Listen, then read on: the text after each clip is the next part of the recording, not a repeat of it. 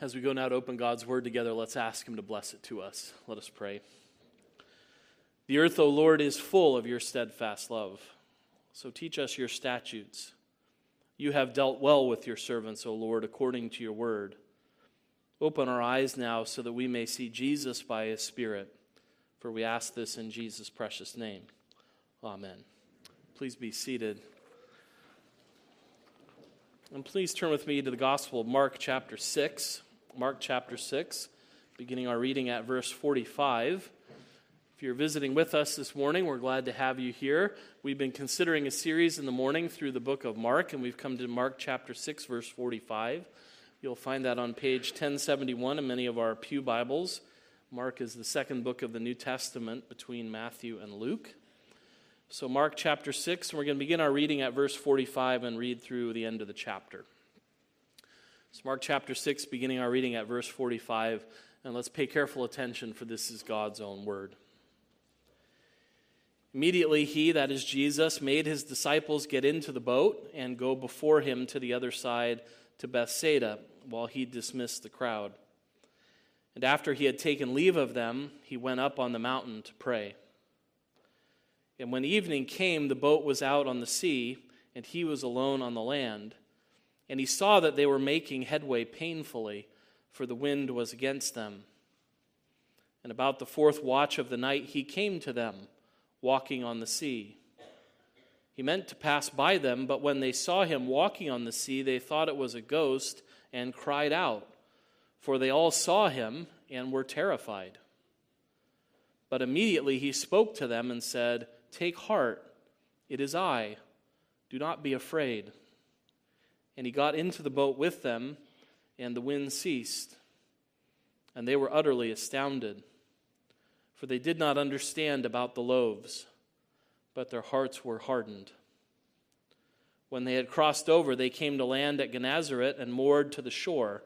And when they got out of the boat, the people immediately recognized him and ran about the whole region and began to bring the sick people on their beds to wherever they heard he was.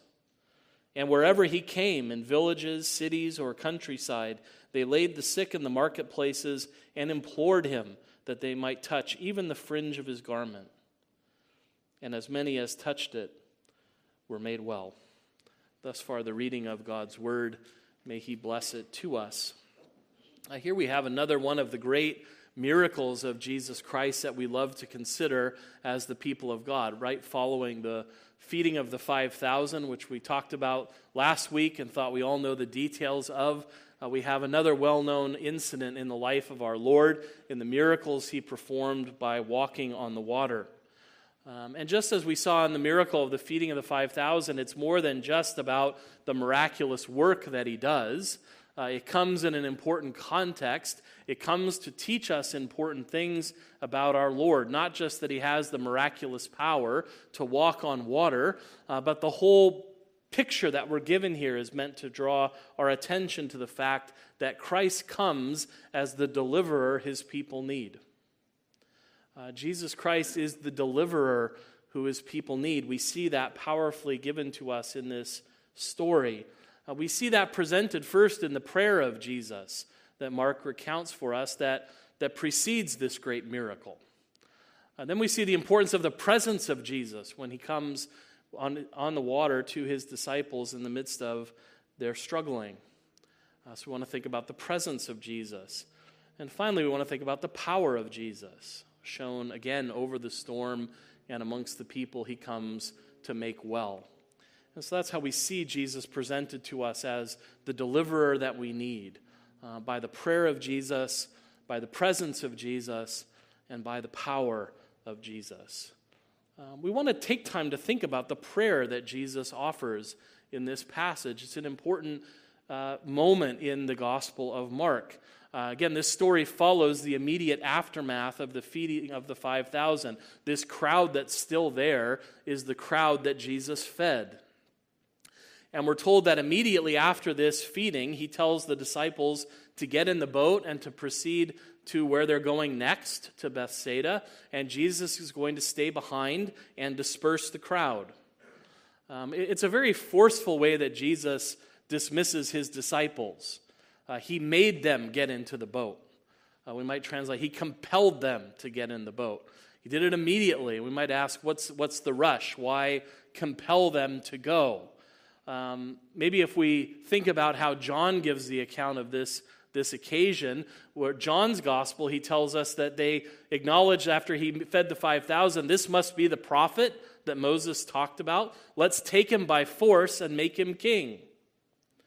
Um, and you remember that Jesus withdrew to the mountain in John's gospel to get away from the crowd. It's interesting how every gospel writer puts a little different focus on the events. Here, John, Mark does not do what John did there. He does not draw attention to what the crowd wants to do and the crowd's desire. Where does Mark focus our attention? On the control Jesus has over the whole situation. He tells his disciples, You go get on the boat and go. I will stay here and disperse the crowd. And after Jesus takes leave of his disciples, he goes up on the mountain to pray. Um, it's, it's a reminder to us that Jesus is in entire control of the situation. Uh, Jesus is in control. That's what Mark wants to tell us. And it's in that, that vein of complete control that he goes up on the mountain to pray. I think it's meant to, to bring to mind this idea for us that despite the fact that Jesus is completely in control of what happens, despite the power Jesus is about to show by walking on the water, still Jesus withdraws for a time to pray. And this is a significant moment in the Gospel of Mark because Jesus only does this in Mark's Gospel three times. Uh, we noted that back when we saw Jesus do it for the first time in chapter 1, that Jesus withdrew to a wilderness place to pray. Uh, he did that there at the beginning of his ministry. He will do that again at the end of his ministry. He will withdraw to the Garden of Gethsemane to pray. And he does it one other time in Mark's gospel, and that's here, that he withdraws to the mountain to pray. And what does Mark always want to focus our attention on when Jesus withdraws to the mountain to pray? It's an opportunity for Christ to remind himself what his mission is before the Father. That particularly in Mark's gospel, when Jesus withdraws, it's in moments where he goes to pray where he might be most tempted to abandon the mission the Father has given him. We saw that in Capernaum, that one of the reasons he withdrew to a desolate place to pray was he was getting so much notoriety, so much celebration as a celebrity healer, and it would have been a temptation. Right? There's nothing sinful about temptations. The Lord was tempted. But there would have been a temptation to abandon the hard mission that's before him to do the missions that were happier, to become the thing that's more popular and less difficult. At that moment, it was the temptation perhaps to withdraw to be a celebrity healer. Everyone likes a celebrity healer. Uh, look how they react to him when he comes in Gennesaret. They're, they're all happy to see him. But he's come for a much harder purpose. Not simply to be a celebrity healer, but to be a suffering servant to do the work that his Father has called him to do, which is to suffer and die for the sake of his people. And maybe that Mark recounts this for us because this was another such moment. He had just fed the 5,000. There are all these people who are happy to see Jesus as the great provider. People who want to make him king. Here is the warrior Messiah who will overthrow the Romans. There'd be another temptation to do the popular thing rather than the needed thing. And when Jesus withdraws to pray, particularly in Mark's gospel, he's finding the strength from his Father to do what he's called to do. He's affirming his intention to be what his Father has called him to be, not what the world wants him to be but actually what the world needs him to be. Whenever he withdraws to pray, it's to go to seek the face of his Father and to sort of declare to us his intention to keep doing what his Father has called him to do. Um, I like how one commentator put it it is prayer through which he affirms his intention to fulfill the will of his Father, which means his submission to the judgment of God on behalf of those without understanding. Jesus didn't come to be a celebrity healer. Jesus didn't come to be a warrior Messiah. Jesus came to die for sinners. And every time he prays, he's recommitting to that mission the Father has given him. He's seeking the face of his Father to continue to find the strength to do the difficult thing his Father has called him to do. It's a, it's a commitment of his intention. And that's why it's so important for us to meditate on the prayer of Christ. That even one who is in complete control of his surroundings still needs to go seek the face of his Father. How much more do we need to do that as people who have little or no control over our circumstances? But even more, what is Jesus doing by this prayer? He's committing to do what we really need him to do, which is save sinners. Save those sinners who at that very moment were out struggling on the water, making painful headway. By showing that commitment to his Father's will, he's also showing his commitment he has to care for us. Jesus didn't need a Savior. We need a Savior. The people who had gathered around him in that crowd needed a Savior. The people who were struggling on their, in their boat on the sea needed a Savior. You and I need a Savior. And to think about this prayer is a wonderful thing for us to think about because it reminds us that Jesus was committed to save us. He's not just praying for his own strength or for his disciples struggling on the water. He's praying for all of his disciples who will come after him, for all those who will believe on his name, for all those who will cling to him as their only hope for a Savior. If he were to, would have failed in that mission, there would be no salvation. If he would have turned from the Father's purpose, we would be without hope in the world. But this prayer is a wonderful expression of his commitment to his Father and his commitment to all of us. To be not what the world wanted him to be, but to be what sinners needed him to be. A Savior who would go to die on the cross for the sins of his people, that he might go and set his people free. That this is the Lord we serve this is the deliverer we have, one who is faithful in prayer. And that's important for us to remember too, because Jesus is still praying for his people. He's just doing it on a different mountain. He's still on Mount Zion praying for his people. He's ascended into glory. He is no longer the suffering servant. He's died for sins. He's been raised for our justification. He's been seated at the right hand of his Father in glory. He rules and reigns now, but he's still a praying Savior. Even though the suffering Savior prayed for us during his time on earth on that mountain, he's now on Mount Zion, ascended in glory, but he's still a praying Savior. He's now the Lamb triumphant praying for his people. How good it is to know that we have a Savior who prays for us, who prays for us so that we know we can be saved. That's one of the things that we should be struck by in this passage that we have a Savior who prays for us, but we shouldn't just take note of the prayer of Jesus, we should take note of the presence of Jesus. He prays for the disciples he prays for us all. And then what happens after he prays? What, how does Mark describe the situation to us? When Jesus has been praying, what's been happening with the disciples? We read about that in verses 47 into 48.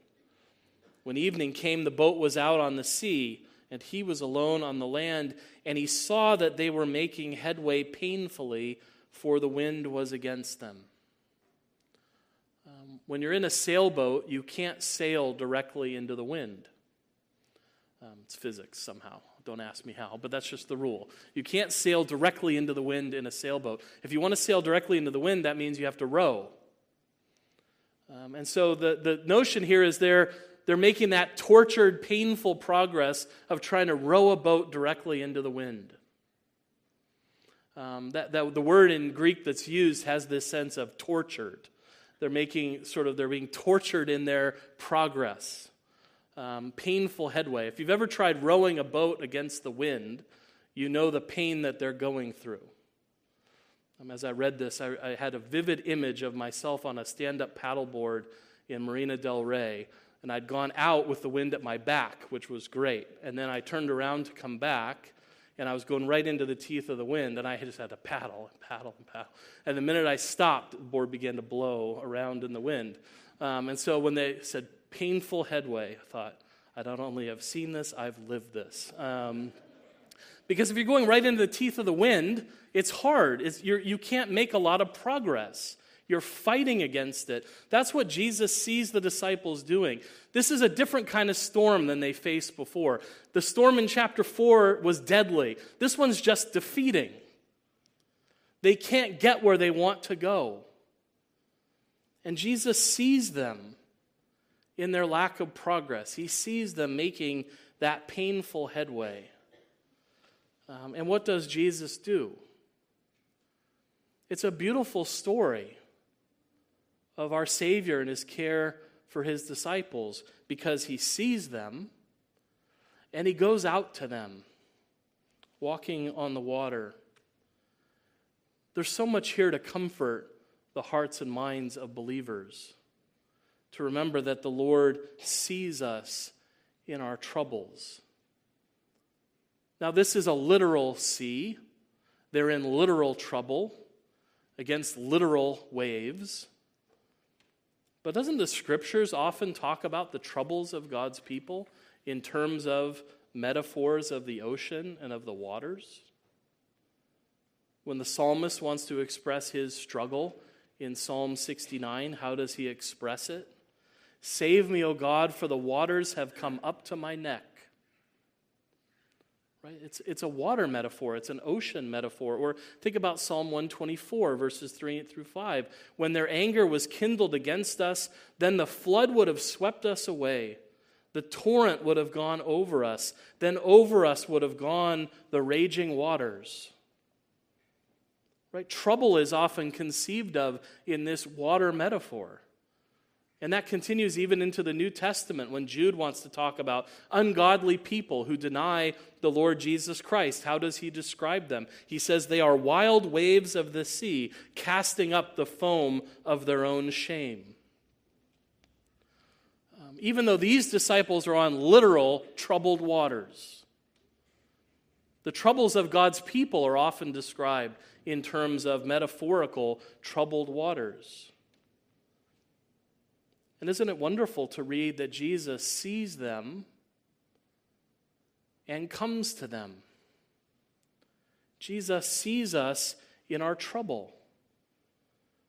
Whether it's these disciples cast on literal troubled waters, or if it's his people who are cast on the troubled waters that come to us in this life, Jesus sees us in our struggle, and Jesus comes to us in our struggle. That is the God we have. That is the Savior we've been given, one who comes to us when we are struggling, who doesn't just see us in our struggle and say, I hope you make it. Keep rowing. But rather comes to us in our struggle. He, as he came to the disciples here on the sea. And how does he come? Walking on the water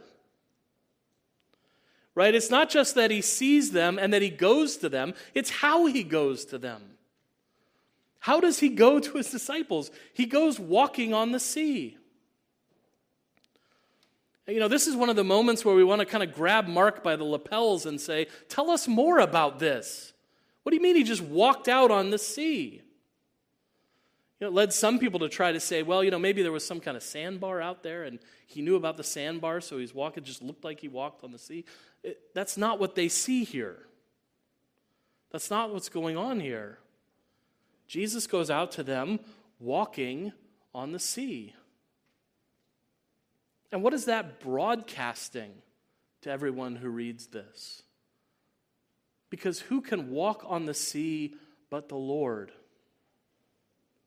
There's only one who has the power to do this. When Job contemplates the glory of God, in Job chapter 9, verse 8, he says, God who alone stretched out the heavens and trampled the waves of the sea.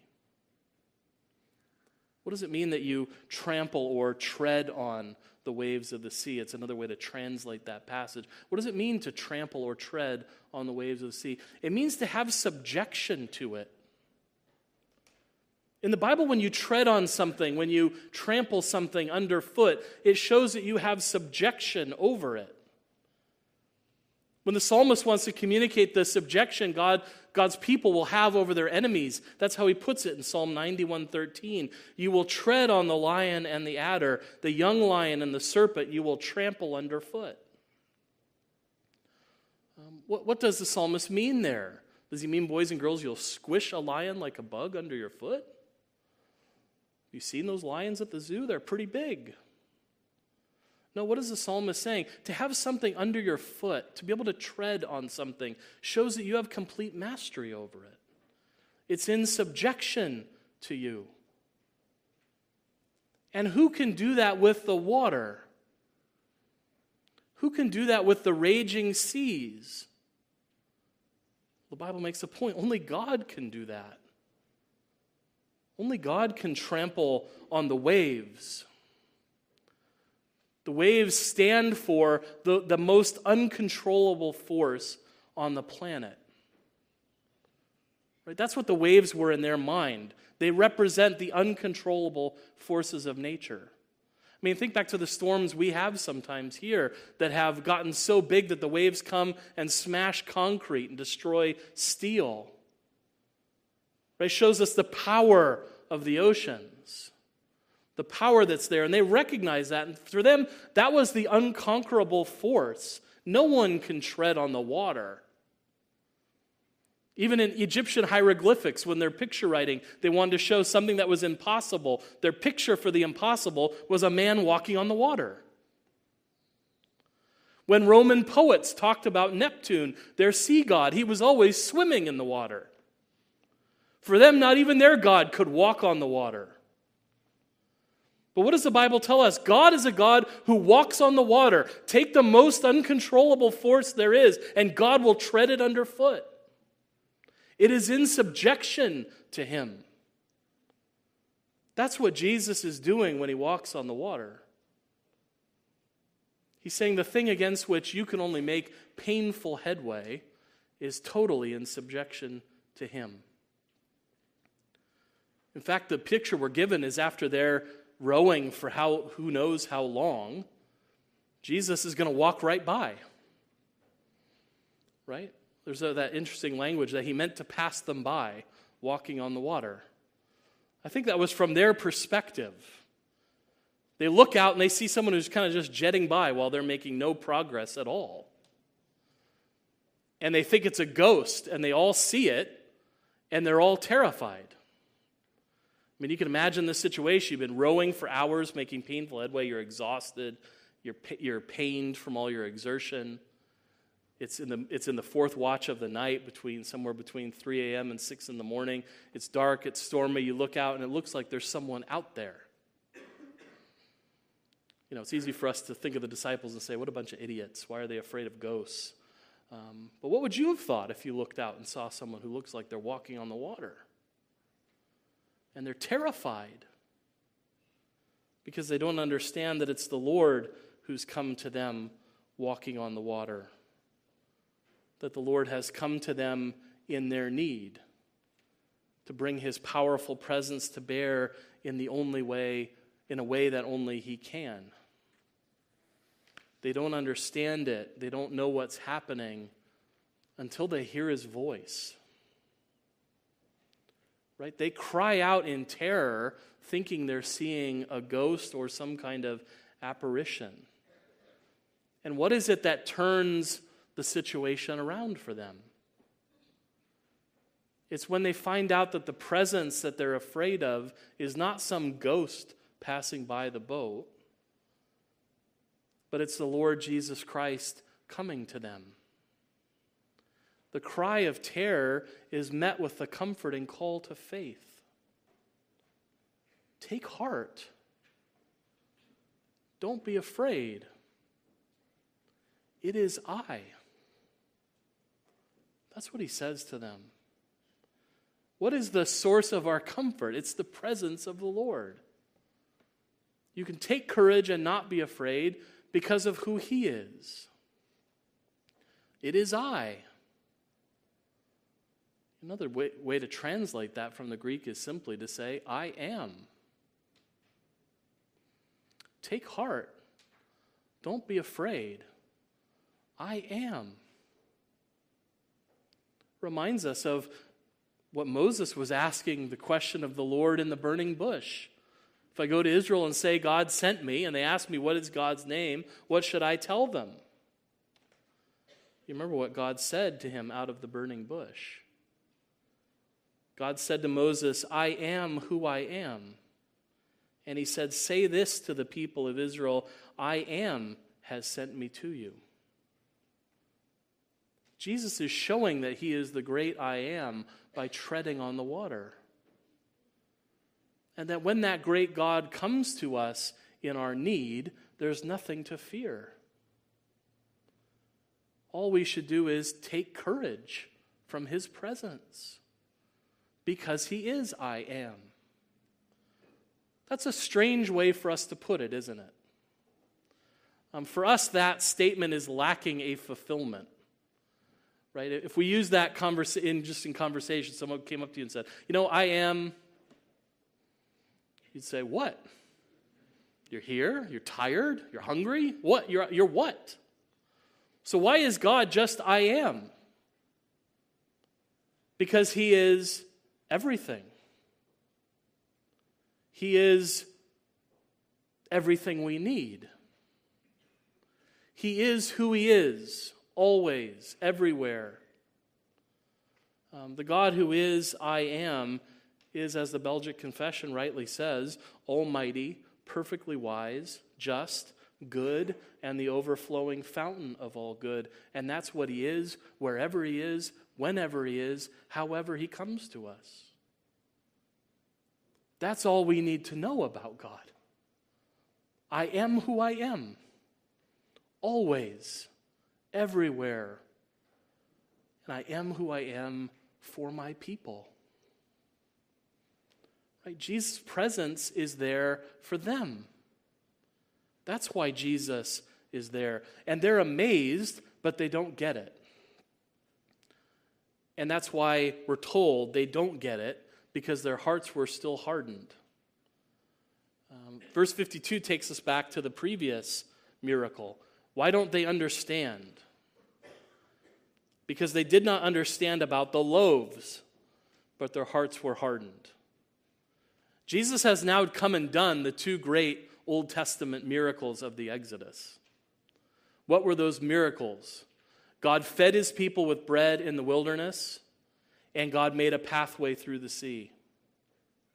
And here is Jesus who made a pathway through the sea and fed them with bread from heaven, and they're still saying, That's amazing. Who is this? And what are we told? They didn't know because their hearts were still hardened, their hearts were still closed to the truth. If we want to really understand Jesus' presence to our comfort, our hearts have to be opened by the Spirit. Our hearts have to be opened to see Him for who He is. And what a contrast we have between the closed hearts of the disciples in this moment and the open hearts that greet Christ when he arrives in Gennesaret. I think that's when we see the power of Jesus. He steps in the boat and the storm is calmed, just as happened in chapter 4. We see the power of Jesus in the calming of the storm. But particularly at the end of this chapter, we see it in the cure of all those who come to him, the cure of all those who seek the Lord to find healing and help in their need. Um, It's impressive for all the words of action that Mark gives us. Right? They ran about the region and they brought everyone who was sick on their beds. And wherever he came, they laid the sick in the marketplaces. And they implored him that they might just touch the fringe of his garment. And they touched him and they were healed. Those are remarkable action words for what's going on in Gennesaret. It's because their hearts are open to Jesus. And it's a testimony to the faith they have in him that they come running to him the way they do. All this action is the fruit of their faith in coming to Christ to find healing. Now, for sure, it wasn't perfect faith, and it wasn't complete faith. But they still came in faith, and Jesus made them well. And why? Do you have to have perfect faith for Jesus to help you? Do you have to have complete and utter faith for Jesus to make you well? I love how one commentator put it Jesus patiently bears with their limited insight and graciously heals those who reach out to him from the bed of affliction. Jesus is patient with them in the weakness of their faith. And out of his gracious compassion, he still reaches out to them in power and saves them. That's what this miracle, these miracles tell us about the power of Jesus. The coming of the king has meant to put an end to all the ways nature is against his people. All the way this fallen world is against us. The king has come to quiet the nature and to cure the sick and to make us well. He's come to restore in righteousness what was ruined in rebellion. And knowing that that's who he is, knowing that that's the power of Jesus, what should our attitude towards him be? It should be exactly what the attitude of the people of Gennesaret was. They go to Jesus. Wherever he is, they go to Jesus. Wherever he can be found, they go to Jesus. And whoever goes to Jesus in that faith and touches him is well. So, what should our attitude be? We need to go where Jesus is. And they not only go, they, need the, they bring the other people who need Jesus there. So, what ought we to do as God's people? We need to bring people to Jesus. And how do we do that? We bring them to wherever Jesus may be found. Where is Jesus now? He's in heaven, interceding at the right hand of his Father. So, how do we bring people to Jesus in heaven? By prayer. That's the best way you can bring people to Jesus, is by praying for them. We all know people we know and love who need Jesus. Bring them to Jesus in prayer. And you need Jesus too, so don't forget to bring yourself to Jesus in prayer.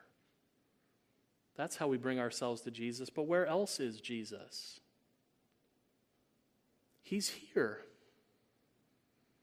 Isn't he? He's present with his people. He's speaking to us by his Spirit in the Word. He's present with us at the Lord's table. We should bring people to Jesus, to where he is. He speaks to us in church twice every Lord's Day. If we really want to bring people to Jesus, why wouldn't we bring them to where He is? To where He's speaking? To where He may be found?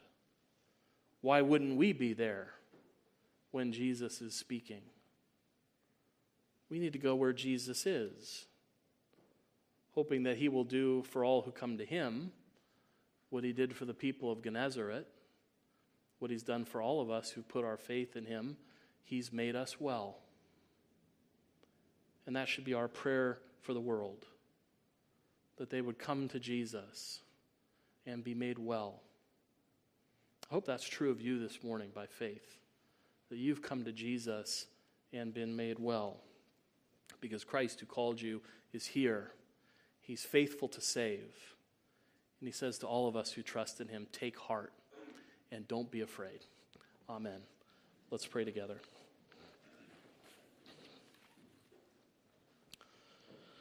Our Father in heaven, how thankful we are that you've sent us such a faithful Savior who is not only a Savior who prays for us, but who sees us in our trouble and comes to us with his almighty power and can make all well. So, Lord, we pray that we would, as those who've come to Jesus today, be made well by faith, that we would put our faith and trust in the one who alone can walk on the sea and save sinners. We pray also that many more people might be brought to Jesus. Help us to be faithful in bringing them to him in prayer, to bring them to church with us, that they might also hear our Lord speak to us. And how thankful we are that you've provided us such a Savior, the deliverer we need who has come to make all things in the world well and to restore in righteousness what was ruined in rebellion. Thank you for our Savior. Thank you for the work of his cross. And we thank you for his continued work on our behalf. And hear us for we pray.